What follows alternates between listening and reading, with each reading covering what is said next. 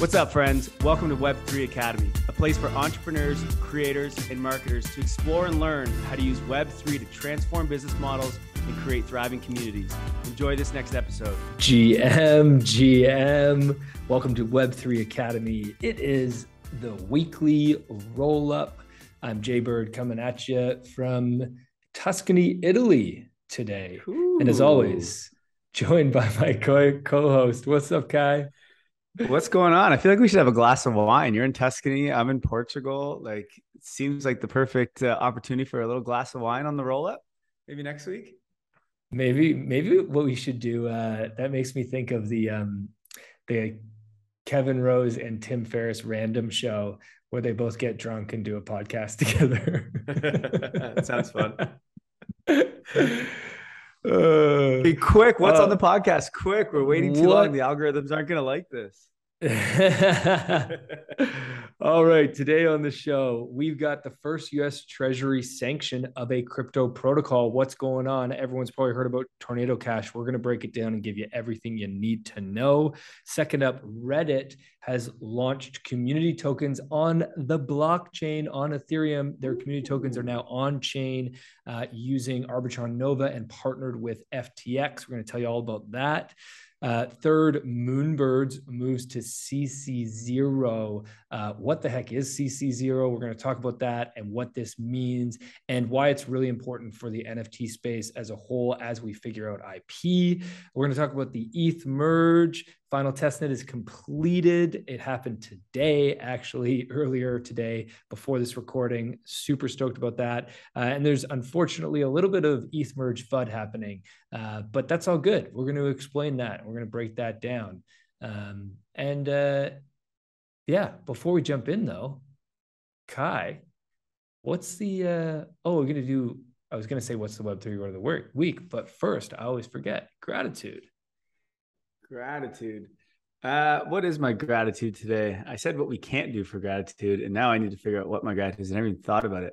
Uh, but my gratitude is uh, good coffee. So where we were mm. uh, for the last week, we didn't have the greatest coffee. Our, our boy Raul, our, our tweet, our tweetor, as people will call it, our threador, uh, he was he's a he's a coffee. Um, what do you call that? Coffee snob, and connoisseur. Uh, connoisseur, sure and he was just saying how bad the coffee was where we were last week. And then um, we all flew out, left Ericeira where we were, and back in Lisbon, and you have a beautiful flat white this morning and yesterday actually. And um, man, it's good. It just hits so nice, doesn't it? Once it hits your lips, it just tastes so good. Yeah.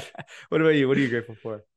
Uh, I'm grateful for road trips. Uh, and I guess I got to give a shout out to, uh, I'm grateful for the Fiat uh, I've never had a, a D Fiat. Said like I'm totally not a noob when it comes to Fiats. Uh, I've never driven a Fiat before. Uh, arrived in Florence yesterday. Rented a a Fiat and drove from Florence to Tuscany, where I am right now, uh, for my friends. Shout out Dan and Kim for their wedding this weekend. And man, if you get on the open road and you got some tunes going and you're in like a new country where you don't visit, literally it's the most magical thing. Like I, it's so incredible. I, I, sam and i were laughing because we're like we're like oh my gosh look at that that tree over there is so beautiful. Look at that hill. Oh my gosh it's just spectacular. You know and you're thinking like if if, a, if an italian person saw that they'd be like yeah so what? It's a it's a tree on a hill. What's the big deal? But you know when you're on the road trip it's new it's exciting uh, so it was a good good reminder, you know, see things with new eyes, appreciate everything as if it's new and you're seeing it for the first time, and uh, yeah, it'll make you make you pretty happy about everything.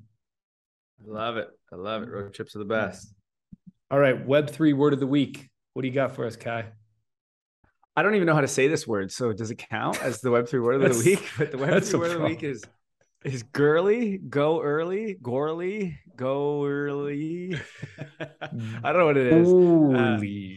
Uh, whatever it is, it's the test net of Ethereum, and it is now a proof of stake test net as it was merged um, last night for those of you in EST uh, this morning, early morning for us in Europe mm-hmm. at the mm-hmm. moment.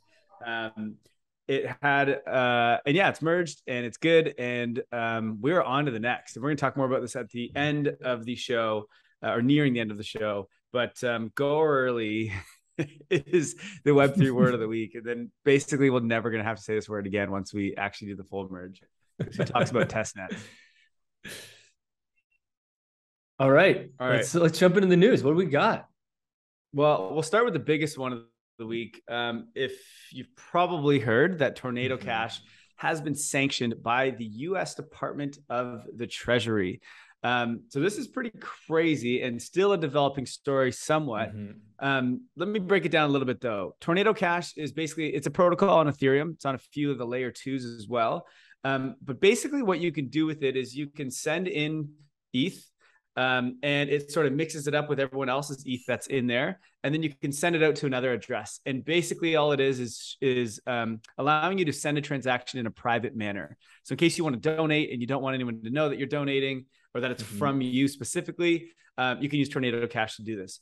Now, um, one of the big issues that has arose from this, of course, this is a way where you can um, you can sort of launder money, right? Mm-hmm. So there's um, you know, the Ronin hack, which happened, I think it was like $600 million was mm-hmm. hacked from the Ronin bridge. Um, they put like hundreds of millions through Tornado Cash, and that's how they could get their their ETH out. Um, and no one knew who, like, what wallet it was going to. There's like six, at least six big hacks that have happened in the last like six months that have all gone through Tornado Cash. Um, I think it's something close to 37% of all transactions on Tornado Cash, or all volume on Tornado Cash, I guess, uh, is from these illicit sources from hackers. Mm-hmm. Um, mm-hmm. So, I mean, kind of a big deal. Mm-hmm. Um, now, this sanction basically from the US Treasury, what this is, is it's technically a sanction on the company that built Tornado Cash, but then they've stepped it out further of anyone who actually uses this Tornado Cash. Now, they can't just like shut down the protocol. It's a decentralized protocol. So there's not really anything they can do in terms of that. Tornado Cash can't even shut it down um, because it just lives on Ethereum on a decentralized platform. What they can do, however, is shut down the front end of Tornado Cash, which is the UX, like the the, the page that we actually would all use. Um, anyone can still go interact uh, with Tornado Cash, the protocol. You just can't mm-hmm. do it on the front end of, of the website. Now, the way that they've worded the sanction is like basically anything that ties into it is sanctioned. Um, so it would have to go through some uh, some courting procedure and stuff, but basically they have their bases covered here. Um, but you know what's interesting is they can shut down the front end site because well that's basically hosted on AWS probably, so they can just tell Amazon, hey, you got to shut that down, right? Mm-hmm. Um, and but they can't again can't do anything to the protocol. But what they can do that kind of is screwing up the um, ecosystem a little bit is, for example, USDC. You people use that to um, to sort of mix up the USDC and send donations or whatever. And so USDC is a centralized company. So they can go to USDC and say, hey, you have to um, basically blacklist every address that's ever used Tornado Cash with the USDC specifically. So they've done that. Um, they went to Microsoft, who owns uh, GitHub, which is GitHub is how a lot of the devs and um, and projects um, have their like repository and stuff for all their core code, their source code. Um, mm-hmm. So again, they can tell Microsoft to shut down any addresses that have interacted with Tornado Cash um, via GitHub. So a lot of people's wallets have been blacklisted, their assets have been basically frozen, their code is even frozen. Oh, um, so that's pretty crazy. Um, but it, I mean, I guess it is what it is. Now, the interesting thing from this is like sanctions are fairly normal. We've we've seen that happen this year, of course, with what happened in, in Russia.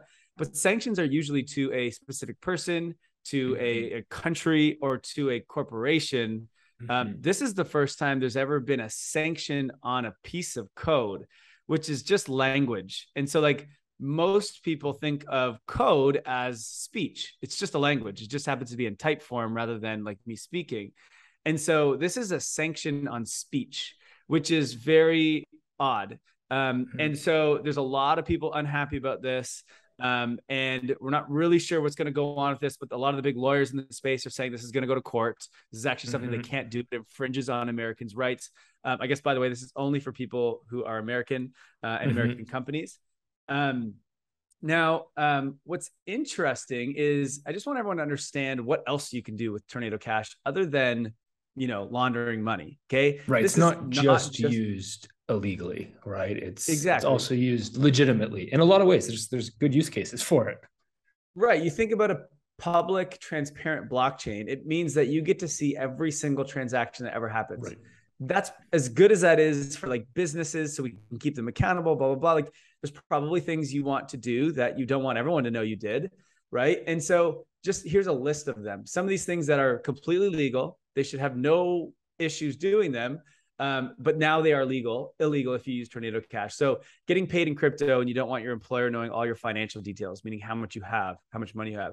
You pay for a service in ETH and don't want them to be able to see everything you've ever done on chain, right? You're worried they might not let you join that super secret chat if they know your wealth came from aping into this person says ass rocket 69. Um, you've been uh, this is Riza Jaffrey. Uh, you've been doxxed and are being harassed online, right? You want to mm-hmm. donate to a polarizing cause. So maybe you want to donate to something, but you don't necessarily want everyone to see. This is mm-hmm. big for like mm-hmm. politicians and things, of course. Mm-hmm. Um, you want to anonymously gift me 1000 ETH, which you could also do to me, kyrita.eth. Um, I think I shill it on every episode. I haven't got anything yet though. You got anything um, yet? nothing yet. No. Uh, what else do we have? You're bothered by the thought that everyone who knows your address knows more about your wealth than most of your close friends and family members. Um, so basically, there's a bunch of reasons why you might want to send money. Um, yeah. and you don't necessarily want everyone to know it. And so, of course, you should have something like Tornado Cash that allows you to do that. Sure. Now, unfortunately, there are people who use it and for bad things, but like okay, so we're gonna sanction um, Tornado Cash. Well, in order for Tornado Cash to work, we need the protocol SMTP and HTTP and IMTP to work, right? These are the protocols of the internet. Those protocols are required for Tornado Cash. So should we sanction those too? There are mm-hmm. people using SMTP and the internet to launder money. So let's sanction that, right? It just kind of doesn't really make any sense. So what's really funny of what's kind of happened from this now is someone, and we don't know who, where is this? I have it up here. Someone yeah. is moving ETH from Tornado Cash. Um, so these banned addresses and stuff to people uh, that are like big people in the space. So Brian Armstrong, the CEO of Coinbase, someone sent him uh, tainted ETH to his wallet address. Now, technically, he should, and I guess the the punishment if you do interact with this stuff or have ever done it is 30 years in jail. So, like, are they really going to go and take Brian Armstrong, the CEO of Coinbase, to jail? They've sent it to Jimmy Fallon, Shaquille O'Neal, Puma, Randy Zuckerberg, Brian Armstrong, Steve Aoki, Ukraine crypto donation, Dave Chappelle, Beeple. So someone just had like a heyday and started sending it to everyone. And it's like, they're not going to be able to handle all this. And mm-hmm. really, mm-hmm. you know, um, what I think is going to happen is, first of all, it's probably go to court. It's going to take years and years and years for them to figure anything out here. Um, hopefully, in the meantime, like hopefully in the meantime, this stops hackers because like now, what do hackers do if they steal mm-hmm. money? They mm-hmm. have less chance to like get away with it, I guess. Um, but I mean, anyone could fork this tomorrow and then boom, you have a new one. There will probably be like 20, 30 forks in the next year. That's my guess.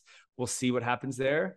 Um, but the other thing is wait until regulators learn about zk proofs. We just had polygon on uh, on our podcast. I think that no that actually came out just this week which is mm-hmm. all about making blockchains private right? Zero knowledge proving things without yeah. proving the rest of it. So this is a regulator's worst nightmare and it's about to become mainstream across all blockchains. And so i think they just haven't really figured out what's going on yet. They're just not fully down the rabbit hole. Yeah. but once everything goes zk they're done you know? Um, so I don't think this is a big deal in the long run, to be honest. Like, yes, it sucks for any of the developers that can't access their code and people can't access their funds.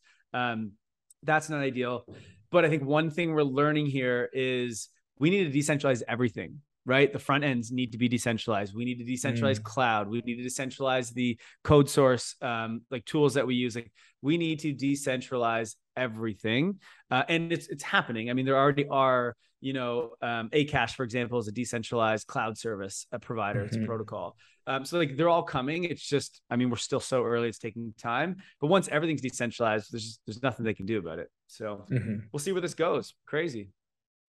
Yeah, I think that uh, it's a it's a first step that had to happen. And as you said, long term, it's it's probably not going to stick. It's going to get caught up in courts, and it'll probably end up and, and I'll bet you they even know that this will not let this right. will not pass in the court system. But you know, I think they had a clear objective to stop the fraud and hacking side, which as you said was what 30, 40% of tornado cash.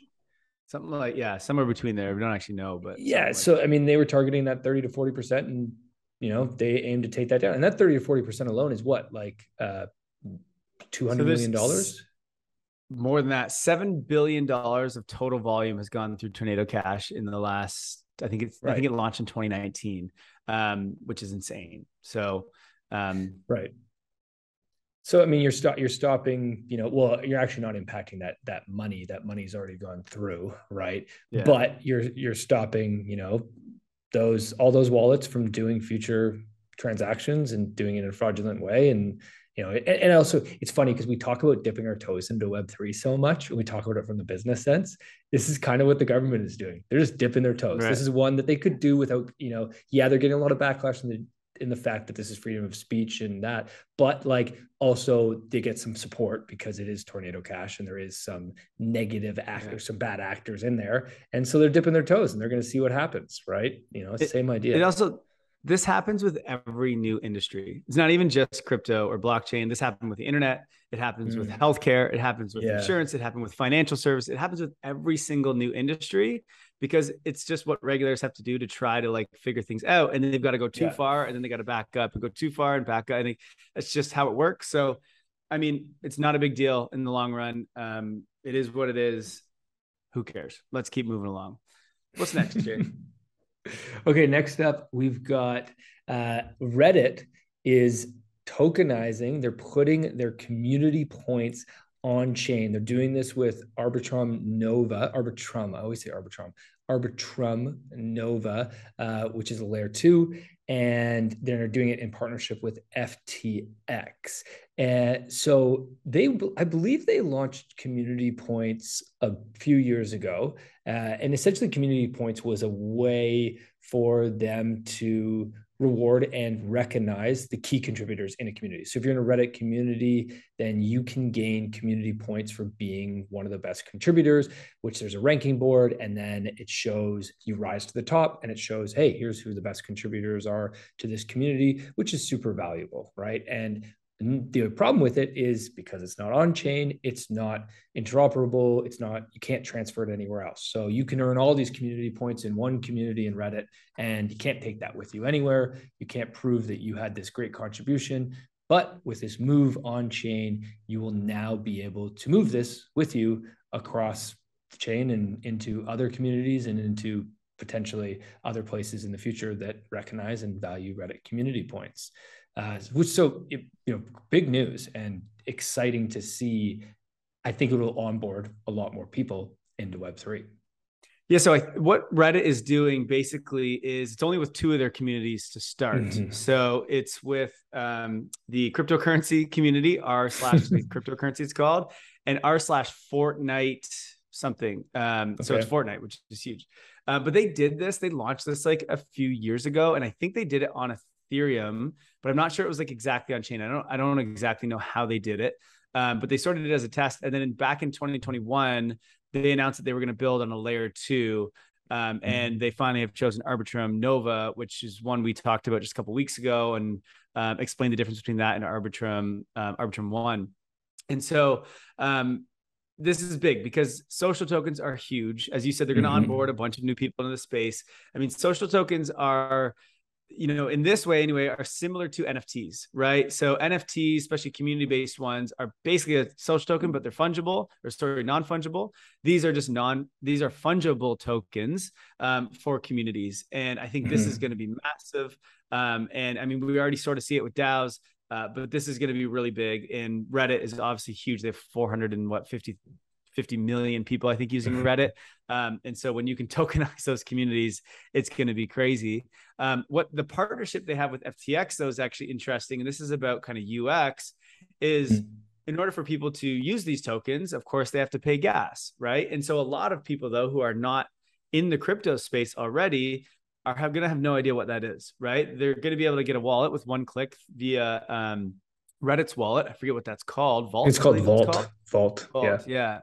Um, and then what they can do is instead of having to go like use Coinbase or whatever and like buy some ETH and do KYC and all these things, uh, and then like transfer it over and all that kind of stuff. Inside of Reddit, you can, uh, and inside that wallet, you can just click to this. It's called um, FTX Pay, uh, and it'll immediately just buy the ETH for you. Um, I do think that you need an FTX account. So you still probably have to do some KYC actually. Um, but anyway, it just does it right in the app and it, it like buys like $5 worth of ETH for you. And then now you have uh, the gas to do whatever the heck it is that you are going to do with these tokens. Um, so it just kind of makes it seamless and sort of walks them through it, which is really nice. So, you know, a power, power team here, we have Arbitrum, FTX and Reddit all working together to create social communities with tokens. And um, it's going to be a really, really big deal. So, I don't know when. Yep. Good question here. So, uh, when you say use these tokens, are these transfer transferable tokens? I believe so. I didn't really say, that, but I think so. I feel like they shouldn't be, right? Like if it's a this is based upon your contribution to a community, then True. I would assume that you have to earn these points. Like if you can just go buy these, right? Right. So they might not be available on like let's say Uniswap or something, but what it is is you can because it's in your wallet, you can go and interact with other things and prove that you have X amount of That's tokens right. and do things outside right. of Reddit. That's right. I think the unlock here. Right. So the uh, unlock is yeah. So like uh, Nike is like, oh, we want to allow certain, you know, members of a community access to something that we build. Well, you have drop. to have this many community tokens, to community exactly. points from Reddit in order to access this Nike uh, shoe that we did in partnership with Reddit. Correct. Or Reddit wants to host some big conference or event for all their right. top contributors amongst all communities. And you got to prove you have X amount of tokens. You, you can, can token gate it based upon the number of tokens, right? Yeah. Yeah. yeah so these are valueless. This, this isn't about like, because once I saw FTX and I didn't quite understand, but I, well, I don't know if it's valueless because if you go on CoinGecko right now, you can see these tokens, the old versions they have, they had value. So I, oh. I, don't know. We're gonna have to look further into this, and if anyone knows, feel free to reach out to us. Um, it doesn't yeah. show it in any of the articles that I saw. No, I, I didn't see well. it either. I was playing, but I know the old ones. Um, see if you knew. I know the old ones did have a value, so um, I don't know. We'll see. But uh, if you want to talk about value, check this out. Um, BlackRock, which is the largest um, I don't know what you call them, investment firm or whatever um, in the world. I think it's like mm-hmm. they have like trillions of dollars of assets under management. Um, they're launching a private trust offering direct Bitcoin exposure to their clients um, via a partnership with Coinbase. And what's cool about this is this is a spot Bitcoin um, trust. Ah. So it is not like a futures and stuff. And we don't even have a spot Bitcoin ETF in the US. But what's great is all the richest people in the world, which is who BlackRock partners with and who their clients are, they can now buy Bitcoin spot through this trust. Explain um, what so spot is. is. So it means you actually can buy the Bitcoin. So right. the Bitcoin, I like calling it that. So instead of like when it's a, a, futures, you're not actually buying any Bitcoin. There's a bunch of like middlemen in between. Um, you're you're just kind of betting on the future price of it, and so it doesn't actually like it does impact the price, but to a lesser extent, a much lesser extent than if you're actually just buying the Bitcoin and holding on to it. And so that's what you're doing here is you can buy the Bitcoin and then um, BlackRock holds on to it for you essentially. What I, what I love so, about this was a, a year ago, BlackRock said that they that crypto wasn't the future and they weren't going to put Bitcoin on their balance sheet and they weren't going to offer it to their clients. And here we are. We should keep a list of all of the like major yeah. corporations that have said like no to crypto or no to web3 and then and then we should tweet at them the moment they, and just you know remind them right make sure they know i'm sure someone has that list to be honest i would bet somebody does keeping tabs keeping tabs uh, okay email marketing platform mailchimp uh, has been cracking down on crypto content publishers this week, uh, including Decrypt, Messari, and Edge Wallet. Uh, what? What what is going on here? Is is Mailchimp trying to be the boomer of Web two? yeah, basically. Well, here's the interesting thing: is we have a client that was moving off of Substack, and they were looking to. Oh, actually, no, it was an NFT project that we were working with with our agency first, and um, we actually used Mailchimp. This is about I don't know half half a year ago or something. And we set up Mailchimp, and the first email we went to send out as a test had NFT or crypto in it, and Mailchimp restricted us and blocked us. And we are like, wait, what? And we asked why, and they're like, "Yeah, we uh, we don't we don't allow crypto stuff on our platform." I was like, "What is wrong with you?" Um, and so we had to go away from them, and we used like I think Active Campaign or something. And we had a client who was a newsletter going to switch off. They were going to use Mailchimp. We're like, "No, no, no, don't do that. They won't they won't allow it." Their excuse is that um, it's bad for the email algorithm to put these words because they're like not they're frowned upon words, and so they don't want your deliverability to be bad. Is what they're saying. Is, and I was like, is, okay. it them protecting themselves because it maybe it impacts all of Mailchimp's deliverability?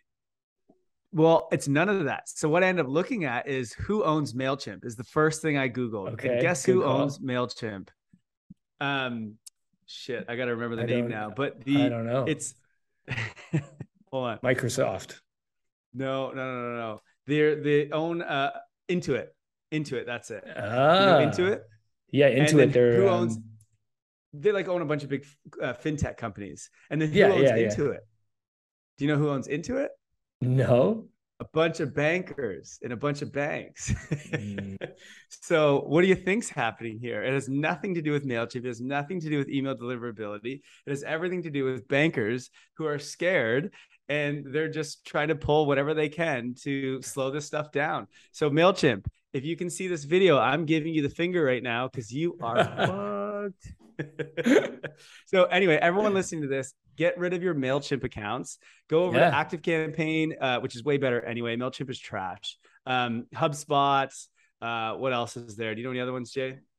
I just want to name uh, off every competitor of Mailchimp. Every um, uh, what's the one that I I can't think right now. I'm blanking. Okay. There's there's another Send one. Sendinblue, so... Mailjet. I have no idea if any of those ones are good. Active Campaign is the one I really like. But anyway, uh, Mailchimp, you suck. All right, we're on to NFTs. There was some big news though, eh? A couple big ones. That's all it was. But off to NFTs. There was there was there was some yeah there was some big news this week. NFTs. Okay, let's talk about what happened with Moonbirds and CC Zero. So it was about a week ago, August 4th, yeah, exactly a week ago, that Moonbirds announced uh, that they were going CC zero. So let's break this down. First, what is CC zero? Well, first, actually, before I say what is CC zero, let's just talk about what the previous IP rights were of Moonbirds. So when you launch a NFT project, the create creator of that NFT, whoever created that art, they own the IP of that art. So in this case, uh, Moonbirds was created by Proof. So Proof owns the IP of all Moonbirds. Uh, same way, Yuga Labs, who owns Bored Ape Yacht Club, owns the IP of all apes. What happens is a lot of these NFTs popularized by Bored Ape Yacht Club have licensed the IP to the NFT holders. So what they've said is, okay, we are going to give you a commercial license where if you own the NFT, you have full, full commercial rights to then go and commercialize that NFT. So you can go and you can take your ape uh, or your moonbird and you can put it on a t-shirt and you can sell it. You can put it in a movie uh, you can open a restaurant and use it as the logo uh, whatever you want. You can commercialize it but only you own that ip no one else can do that. So moonbirds was that type of project. The holders myself included owned the ip of our project of, of our nft and then somewhat out of nowhere Kevin Rose and the Proof team came out and said that is no longer the case. We're moving to CC0 public license. CC0 is Creative Commons Zero. Essentially, what CC0 does is it puts it into the public domain, meaning that anyone can now use Moonbird's branding in any way they please. Anybody can put it on a t-shirt and sell it. Anybody can put it in a movie. Anybody can make a video game and put it in a video game. It's just open season. Uh, and there was a really negative reaction as a result of this. The Moonbirds community was quite upset. Um, I think there's a there's a few takes on this. Uh, first is this really sucks for anybody that was planning, that had active plans to commercialize their Moonbird. However, that is a very, I believe that that is a very small percentage of holders. I do not think that many were planning to do that. Now, at the same time, uh, when you take something away from somebody, they don't like it. They don't like they don't like that being taken away from. So naturally, a lot of people are upset about this. Personally, I think this was an overreaction. I think there's a lot of irony in here that a they what what Moonbirds did was fully decentralize their brand, which is great for Web3. That's what we're trying to do here. CC0 is the ultimate way of decentralizing art. It's the ultimate way of decentralizing a brand. They're saying, hey, we're going to open it up to public domain. Anyone can use it.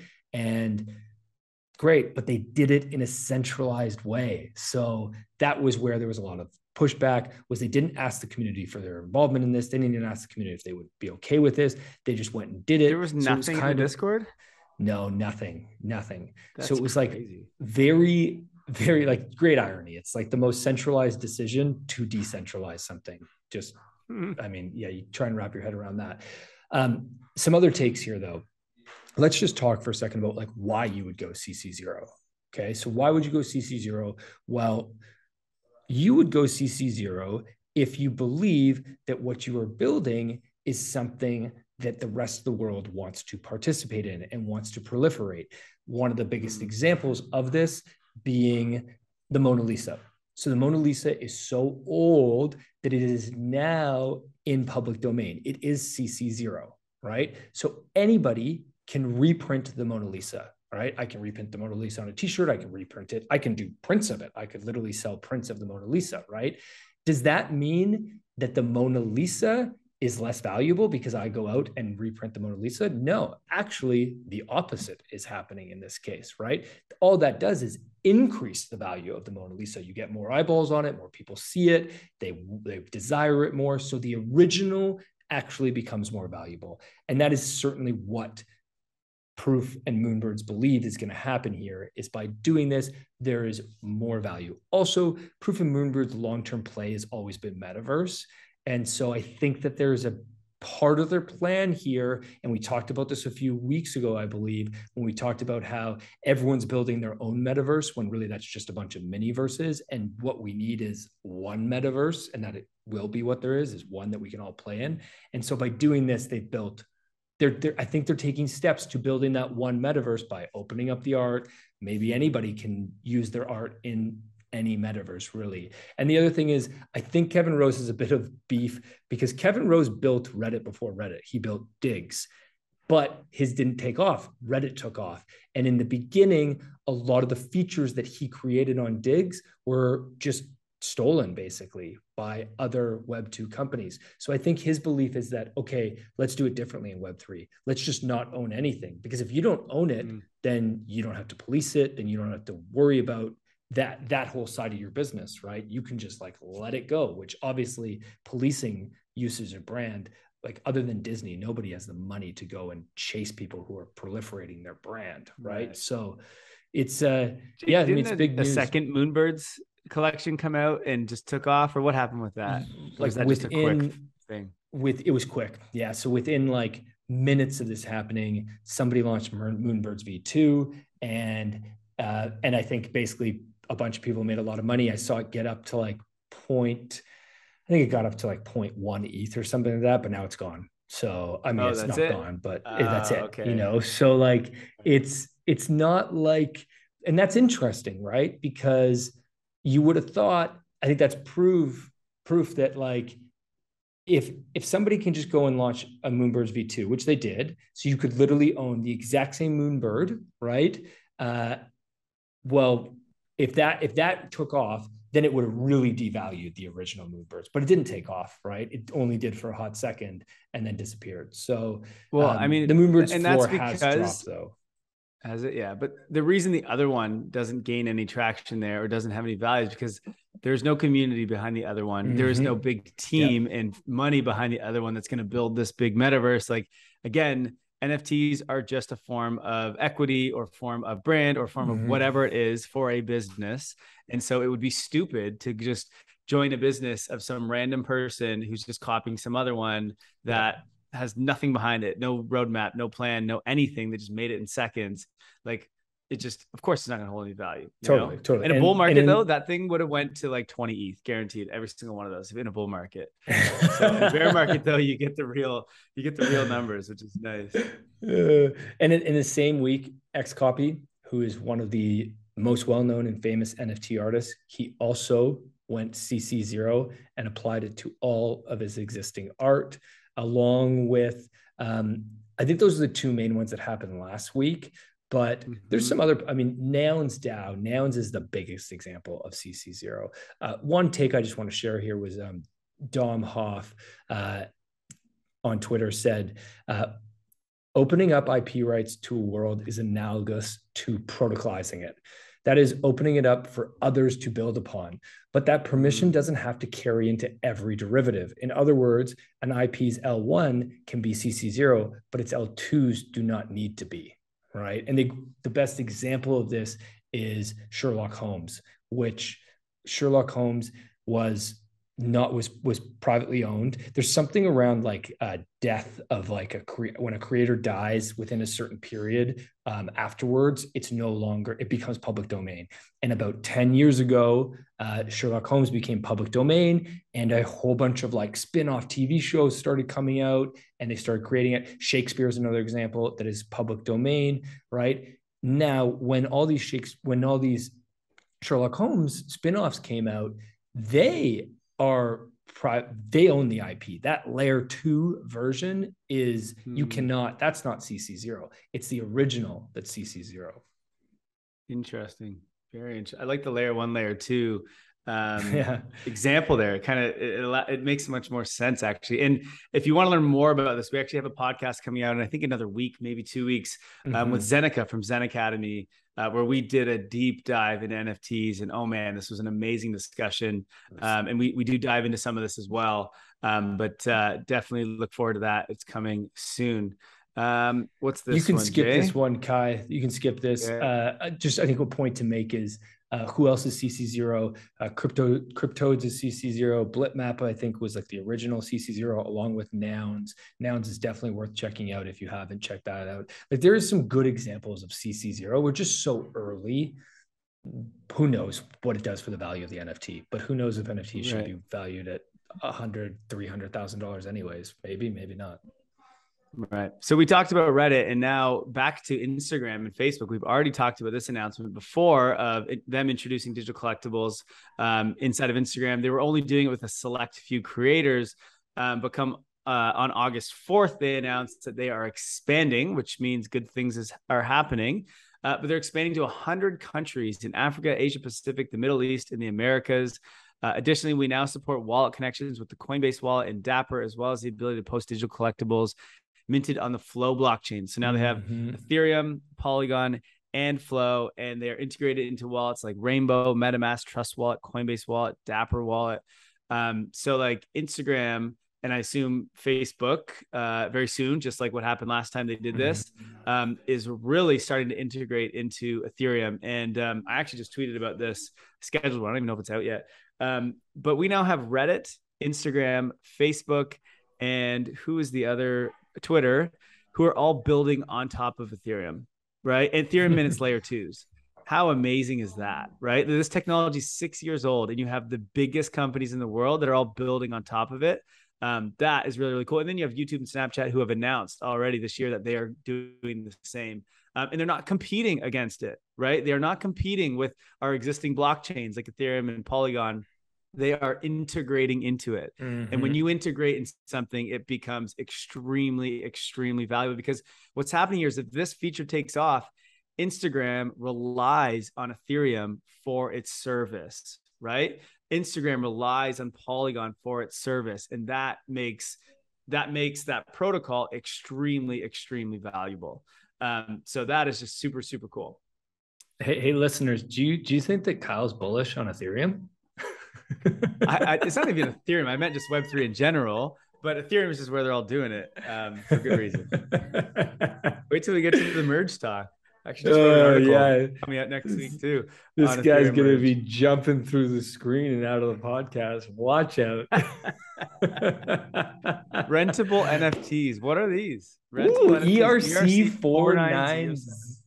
Yeah, yeah, yeah. This is exciting. I think this is really this is, I mean, a big unlock for um for for the power of of NFTs. I actually talked about how we needed to figure this out about a month ago. So right now, when you when if you own an NFT, right, you, you might not want to use that NFT. So, like we talk so much about the utility of NFTs, right? NFTs provide so much utility. It provides you access to uh, a Discord, access to a community. It might provide you access to an event, to tickets. It might get you access to merch. Um, you know, token gating is such a big part of NFTs. But let's say that you buy an NFT and you don't actually care about that access, right? You don't actually want that access, like, or maybe you maybe you're not even in New York and that's where the event is happening.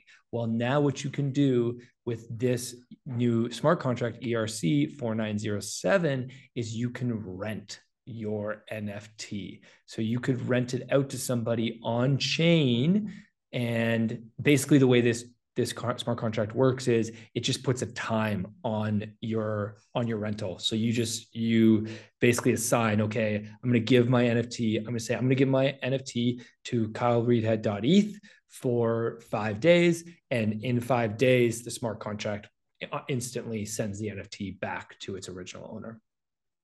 And they need to make a transaction or a payment in order for that to happen. Right, You they can gotta- build that they gotta- the smart contract.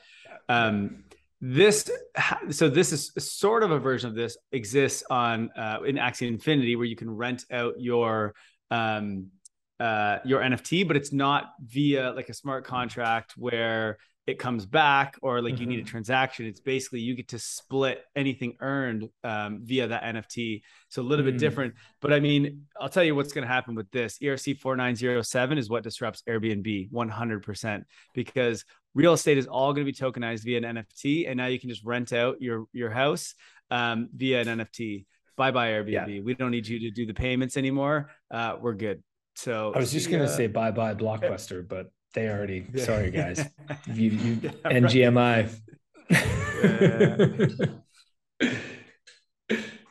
Ooh, Coca Cola. I mean, big brands. I'm assuming this is an NFT launch. Yes, It is. Jay, you want to Yeah. give us the rundown here? Yeah, yeah. So Coca Cola launched a generative uh, and shareable, again, collectible. We're using language very carefully here. We're not calling them NFTs anymore. Well, I shouldn't say Mm. that, but calling them collectible um, for International Friendship Day. It was actually a year ago for International Friendship Day that Coca Cola launched their first NFT. And they've basically done, I want to say like five to 10 NFT collections over the last year, all around large international days that fit their brand. Friendship is a big part of Coca Cola's brand. And so they launched this NFT. What is unique about this one, I believe, I, I actually haven't seen it other than I've seen a lot of Coca Cola ads for it, but is it it's a generative piece uh, and it was made by an artist and they were air oh they were airdropped to current Yeah, oh they there you go. I didn't airdropped know them they to the did that. previous people from last year, the ones you were just talking about. They just airdropped into them in the spirit of friendship, um, which is actually really interesting. Mm. So good, go- good job, Coca Cola, of not trying to make some money off these NFTs, but instead Mhm. doing it to show something cool that you can do with NFTs. No, digital collectibles. feeling that. But isn't the title of this section NFT utility? Do we have to change that? The thing is, is like- utility. But NFTs so are so much more than col- collectibles. That's Yes. just a section of it. Which, by the way, we have a framework coming out for NFTs. We need to turn that Mm. into like an infographic. Um, hopefully, we can do it before that episode comes out. Yeah. Yeah. Did we Um, also mentioned that that that NFT that Coca Cola did was on Polygon? Just want to mention that because again, Of course. to your point, Kai, more and more being built on top of Ethereum and Polygon's obviously part of the Ethereum One of the ecosystem. solutions. Um, which, by the way, on Polygon, did I already? We already say we just launched a, a, a new episode on Polygon uh, where we interviewed Polygon ID and Polygon uh, Hermez, uh, which is basically the team that built the first Polygon ZK EVM, um, Yeah. first ZK EVM actually, and um, it was a. We tried our hardest to explain zero knowledge proofs and what that unlocks uh, in the sense of using uh, identity. We tried our hardest to explain this in a very simple, way. So check it out. Um, there are definitely some technical components. It's very difficult to explain ZK. Um, but uh, thank you to those from Polygon um, that both came on and, and, did their best to explain it in, in a very simple way uh, or as simple as possible. So um, Guild, guild.xyz, uh, um, which is a tool we're using in Web3 Academy DAO. Um, mm-hmm. Basically, what it is, is a tool where you can connect your wallet and you can give roles inside of Discord. That was like it's, uh, I believe that was its first like function that it wanted to yeah. do.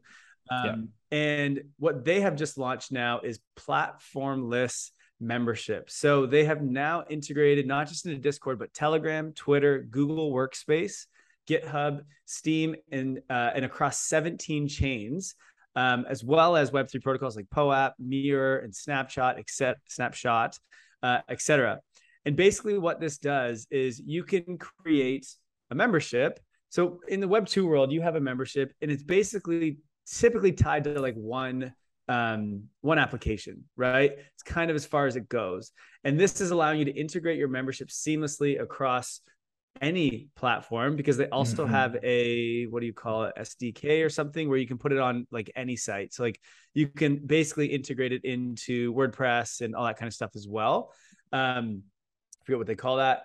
Uh, and so now you can have memberships that just like move around with you across the internet, right? Which is really, really cool. You can start gaining access of stuff here. You can let people join this community here or receive these tweets or um, you can gate like Google Docs now and like mm-hmm. certain sheets inside of a Google Sheet. Um, so just so many cool things you can do based off of what's in your wallet. So tokens, NFTs, all that kind of stuff. Um, Unlock Protocol also is building something similar to this, um, but I actually saw Guild and Unlock are looking to partner up. So I'm not sure exactly what that means. Um, but there's something going on there as well. So that is. Really I, don't, cool. I don't think people yet realize the magnitude of this. This is mm. huge. The problem is the UX of this is so shit right now that yeah. setting this up and using this is so difficult that nobody's really yeah. using it. But like we are, I, I just imagine you're you have a membership, which like most businesses and creators do, and your membership is I don't know, maybe it's who knows what platform it's on. Maybe it's on Google using, you know, an email address, or maybe it's on Discord, or maybe it's, uh, you know, on another platform. Well, you can't you can't track those members across platforms, right? But now you have one way to connect access across all your membership. So you can have you can people log in once using a wallet and then they can access your discord they can access your website they can access your events they can access you know however you can access your articles they can access your music they can access your video content right? Like this is uh, this is massive. I just don't think people see the use cases yet or and also again the ux is so shit it's difficult to use this i stuff. mean so the ux is shit but it's not terrible with guild so like for example you can join our yeah. discord um, like web3 academy dao discord and the last step of the onboarding experience is just connect your wallet all mm-hmm. you do is connect your wallet and when you click on certain emojis of the like the guild or the section or the department you want to be a part of um, it just adds it as a role into your sort of guild profile, yeah. which is connected to your wallet. And now you have these roles, right? And it's fairly easy to do that. And then now, if I want to go to another site, I can just again connect my wallet and it just auto reads it. Totally. Um, which is totally. which I mean, in the Web two world, you can the way you have to do is using Zapier, right, or Zapier.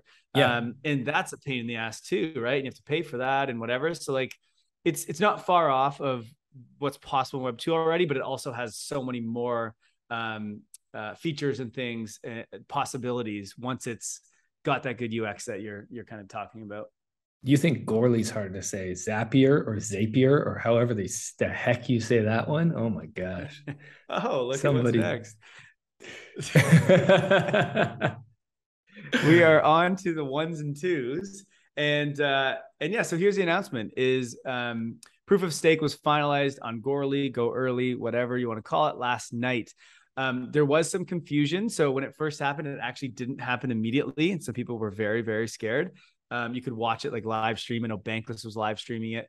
Um, and uh, it didn't finalize right, right away. It actually took some time. And that's because um, there were some um, some blocks, uh, essentially some terminal blocks that were not updated and some nodes that were not updated. So it had nothing to do with the blockchain itself. So with like the Goerli um, Goerli testnet, what it was was the the the applications and the the the nodes which are like the the validators and the verifiers mm-hmm. that are kind of on top of it and that are using Goerli they needed to update their software and some of them had either updated it wrong or didn't update it at all and so when it's not updated those can't connect in and you need a certain amount in order for it to get like finalized um so this will like even when the, the real merge comes which by the way now um is is going to be happening September 19th throughout that week um uh, basically what happens here is it's not just like the merge goes from proof of work or sorry ethereum mainnet goes from proof of work to proof of stake.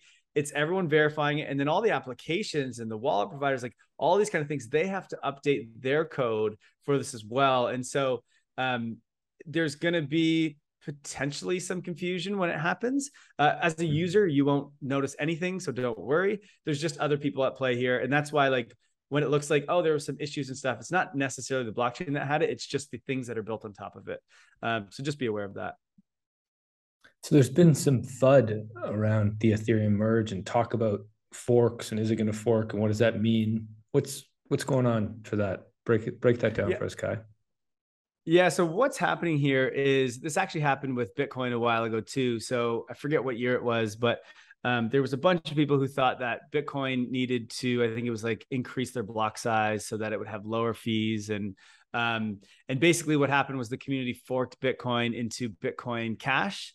Um, and you had a bunch of people that went over there to that, and then you continued to have the people that were on the normal Bitcoin. Um, but what happens when you fork is um, whatever assets you have, right? So Bitcoin, let's say you had two Bitcoin, you also then had two Bitcoin over on Bitcoin Cash and they're worth the same thing at that moment. And whoever sells it first on whichever one, it depends on which one makes it. Maybe Bitcoin Cash could have made it. It did. I mean, it's still around, but like no one uses it. Um, but you get to sell those tokens and it's basically free money. A lot of people made a lot of money from that. And so there's talk of this happening with Ethereum because we're basically getting rid of miners. And there's a lot of miners out there right now, and that equipment is expensive, and they're about to lose a revenue stream.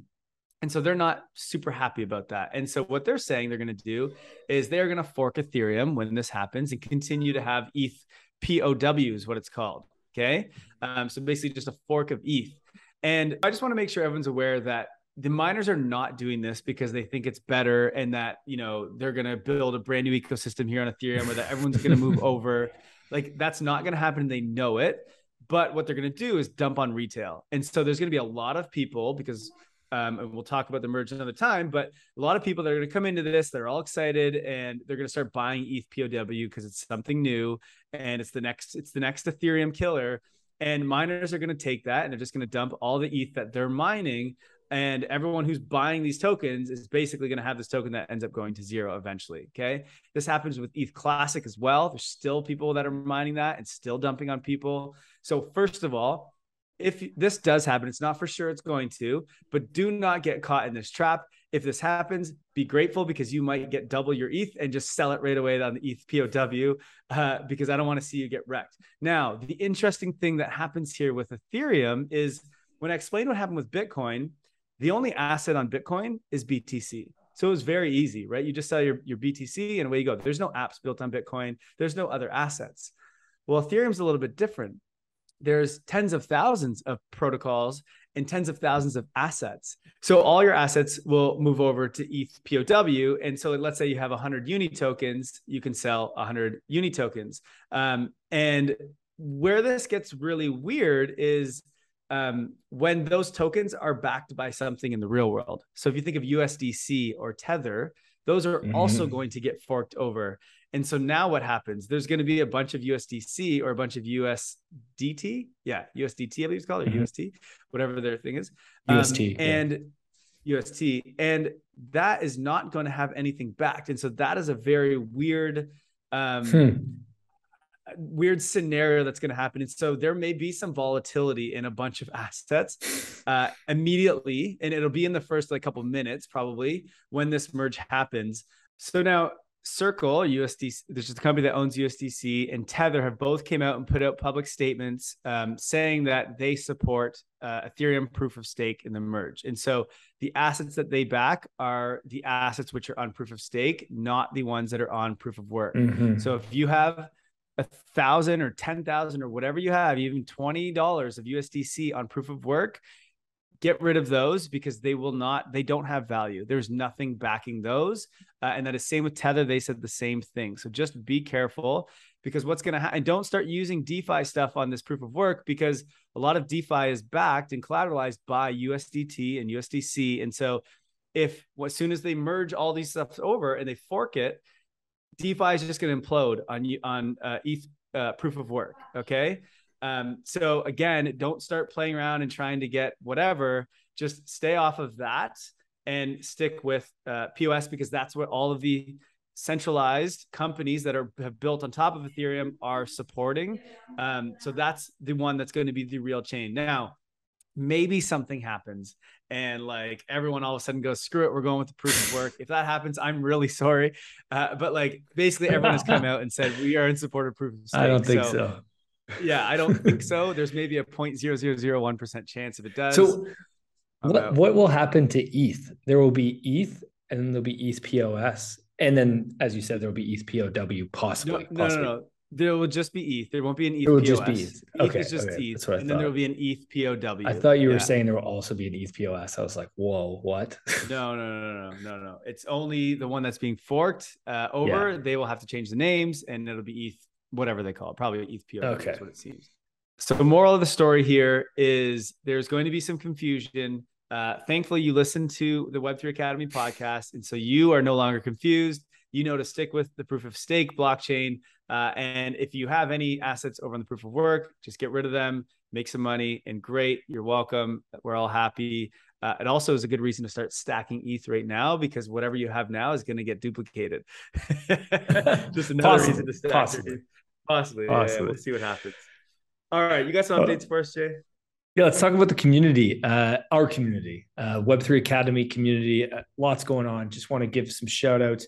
Uh, first off, shout out to anybody who provided news for us uh, today. Uh, I think that Blue Bar gave us some news. Um, Ian gave us some news.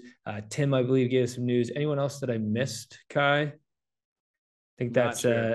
uh, lots of people giving us news. Keep posting news. We can't share it all. We greatly appreciate it. Uh, and one great reason to be in the Web3 Academy community in our Discord is you don't have to wait to the weekly roll up to see the news. You can read the news throughout the week. Uh, mm. Welcome to the 46 new members who joined us this week. If you're listening to this, shout out. So happy to have you.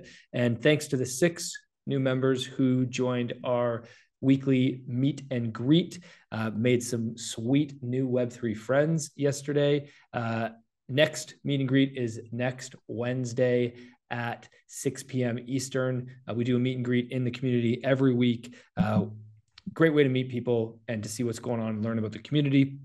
Uh, we also have some cool upcoming sandbox sessions. Sandbox sessions are all about what would you build in Web3. It's an opportunity to brainstorm, to talk about a focus project, uh, and to really learn together uh, with like a diverse group. So uh, we've got one pro- one session about an AI project that's focused on assisting traders to make data-backed decisions in DeFi, uh, and they're looking for really some feedback on project management and developing this this product? How do you go through those phases? How do you take a startup from like vision to reality? Really interesting to see all these startups that are looking for that type of feedback not necessarily like web3 feedback but like business feedback as well. Lots of that happening in, in the sandbox sessions. And then we have another sandbox sessions. This is a really interesting one that'll be next week uh, or two weeks from now about how to do biz dev in web3 because of the challenges of talking to somebody, a potential customer who doesn't even know what Web3 is. And so, like, how do you mm. cross that chasm of like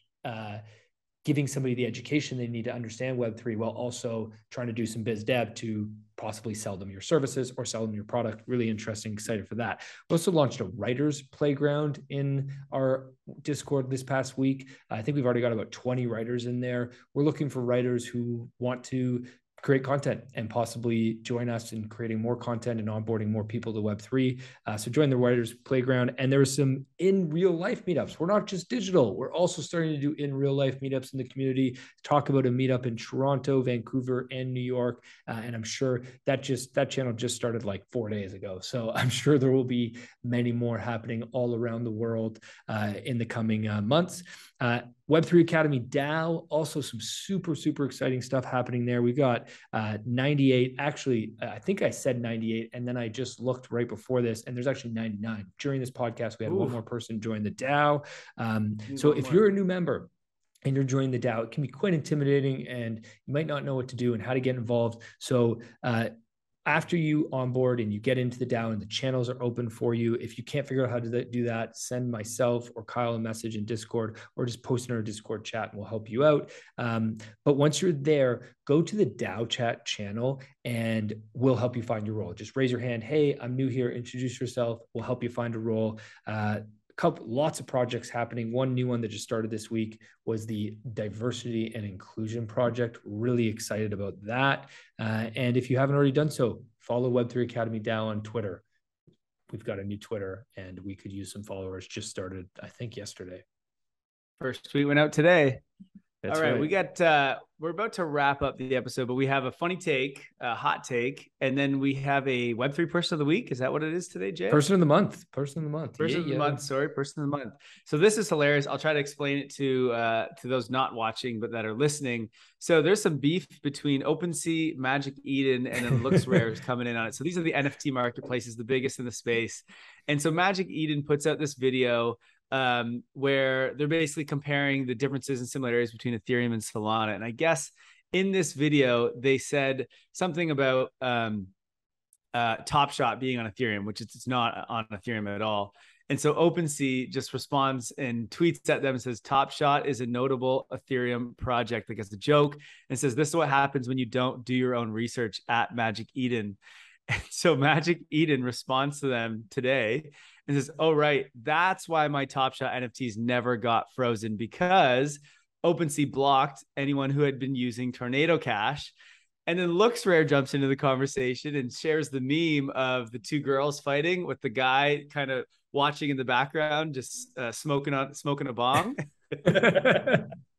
oh my god, what a great little conversation here! Little memes with uh, with LooksRare, Magic Eden, and OpenSea you know what? This is going to continue to be a thing because yeah. uh, they're only going to grow. They're going to become beasts, uh, the three of them in this space. And uh, yeah, it's just going to be funny to watch this play out. And I'm glad they're having fun with it over Twitter. Um, Magic Eden, well done. LooksRare, well done as well. Coming in with that, that was killer. Um, yeah, what like two point right, seven billion dollars of NFTs uh, traded uh, or purchased in the last six months and you know no wonder they're fighting right like there's yeah there's yeah, right and it's just the beginning there's a lot of a lot of money to be had here uh, but Absolutely. one thing I just got to give a shout out for Web3 is thank you to all of these guys for only charging. Uh, I can't remember their exact take rates 2.5 or 3%. Uh, yeah. 2.5%. Thank you for not being Apple or YouTube uh, or Instagram, Instagram, Facebook, 100%, Apple, 30%, YouTube, I think also 30%. I can't exactly remember. Thank you. Thank you for being Web3. Lower take rates. It's great. I, I, bet that take rate goes to zero. Guaranteed. Ooh, okay. Hot take. Hot take. Hot take. um, Jay, who is our Web3 person of the month? Our Web3 person month is Alona Shevchenko. Alona Shevchenko. I think I said that right. Uh, I hope so. Uh, we have nominated Alona and picked Alona because she is just a Web3 rock star, but also a diversity and inclusion and equality rock star, which we need more of in the world and in the Web3 space. We're really pushing that. We're so excited about that. Uh, let me tell you a bit about Alona. Alona is the co-founder of Ukraine DAO. If you haven't heard of Ukraine DAO, you might have been living under a rock. Uh, but basically, Ukraine DAO has raised $8 million uh, and donated it all to Ukraine, uh, to organizations that are supporting Ukraine in their fight in this war against Russia. Uh, so incredible that they've raised $8 million uh, and they've done it all on chain and all the Web3 way. Uh, fantastic. Uh, and really just incredible to see somebody so young. I don't exactly know how young Alona is, but I'm pretty sure she's in her 20s uh, and maybe her early 20s. So you're talking about somebody who is young and has stepped up and done, you know, just an incredible thing for the world, uh, for those for fighting for their freedom. Uh, shout out Alona. Thanks for everything you do. Keep crushing it. Keep rocking it. Uh, we got your back. And one thing I want to say is you can, uh, I noticed that you can buy Alona a coffee right now. Uh, buy me a coffee is a way to uh, donate to her and her cause. Uh, and we at Web3 Academy are going to be buying you a coffee, Alona. So shout out, keep it up, rock star. And if you want to follow her on Twitter, it is at crypto DRFTNG, crypto drifting. I don't know what that is, crypto drafting, whatever short form for something. But uh, also the link will be below in the show notes. That's a wrap, Jay. That's our that's our podcast for this week. You good one, man. Thanks so much. Thanks for listening, everybody. Have a wonderful week. Can't wait to see you next week. We got so many, so much exciting stuff happening. So many things happening in Web3 Academy system. If you're not already following our newsletter, please do. And if you could take a minute right now and you are still listening, I'm guessing you like our podcast. So please just give us a rating on Spotify or Apple Podcast. Uh, it's a huge help to us and a huge help to the entire Web3 ecosystem. We're trying to onboard millions, we're trying to onboard billions. We got a long way to go here, folks, uh, and we need more people to be listening to the podcast. And if you give us a rating, it's going to bump us up and get us to the top of the charts, and we would be much obliged. Thanks for being you keep spreading good vibes, keep smiling. You're, you're wonderful. I love you guys. Thank you for listening to Web3 Academy. We hope this helps you along your Web3 journey. And if it does, please share this episode and subscribe so you don't miss the next one. By the way, if you have yet to join the Discord community, you are missing out. This is where all the magic happens. This is where we learn, where we ask questions, where we network. Uh, you want to be in there. The link to join is in the description below. And finally, a quick disclaimer nothing in this podcast was financial advice. Crypto and Web3 can be risky. You can literally lose it all. In fact, if you invest on account of what we say, you probably will lose it all. So don't do that. In all honesty, the point of this podcast is to remove the noise of markets and price and focus on utility and implementation anyway. So you should not take any of this as financial advice. Thank you, friends, and see you in the next one.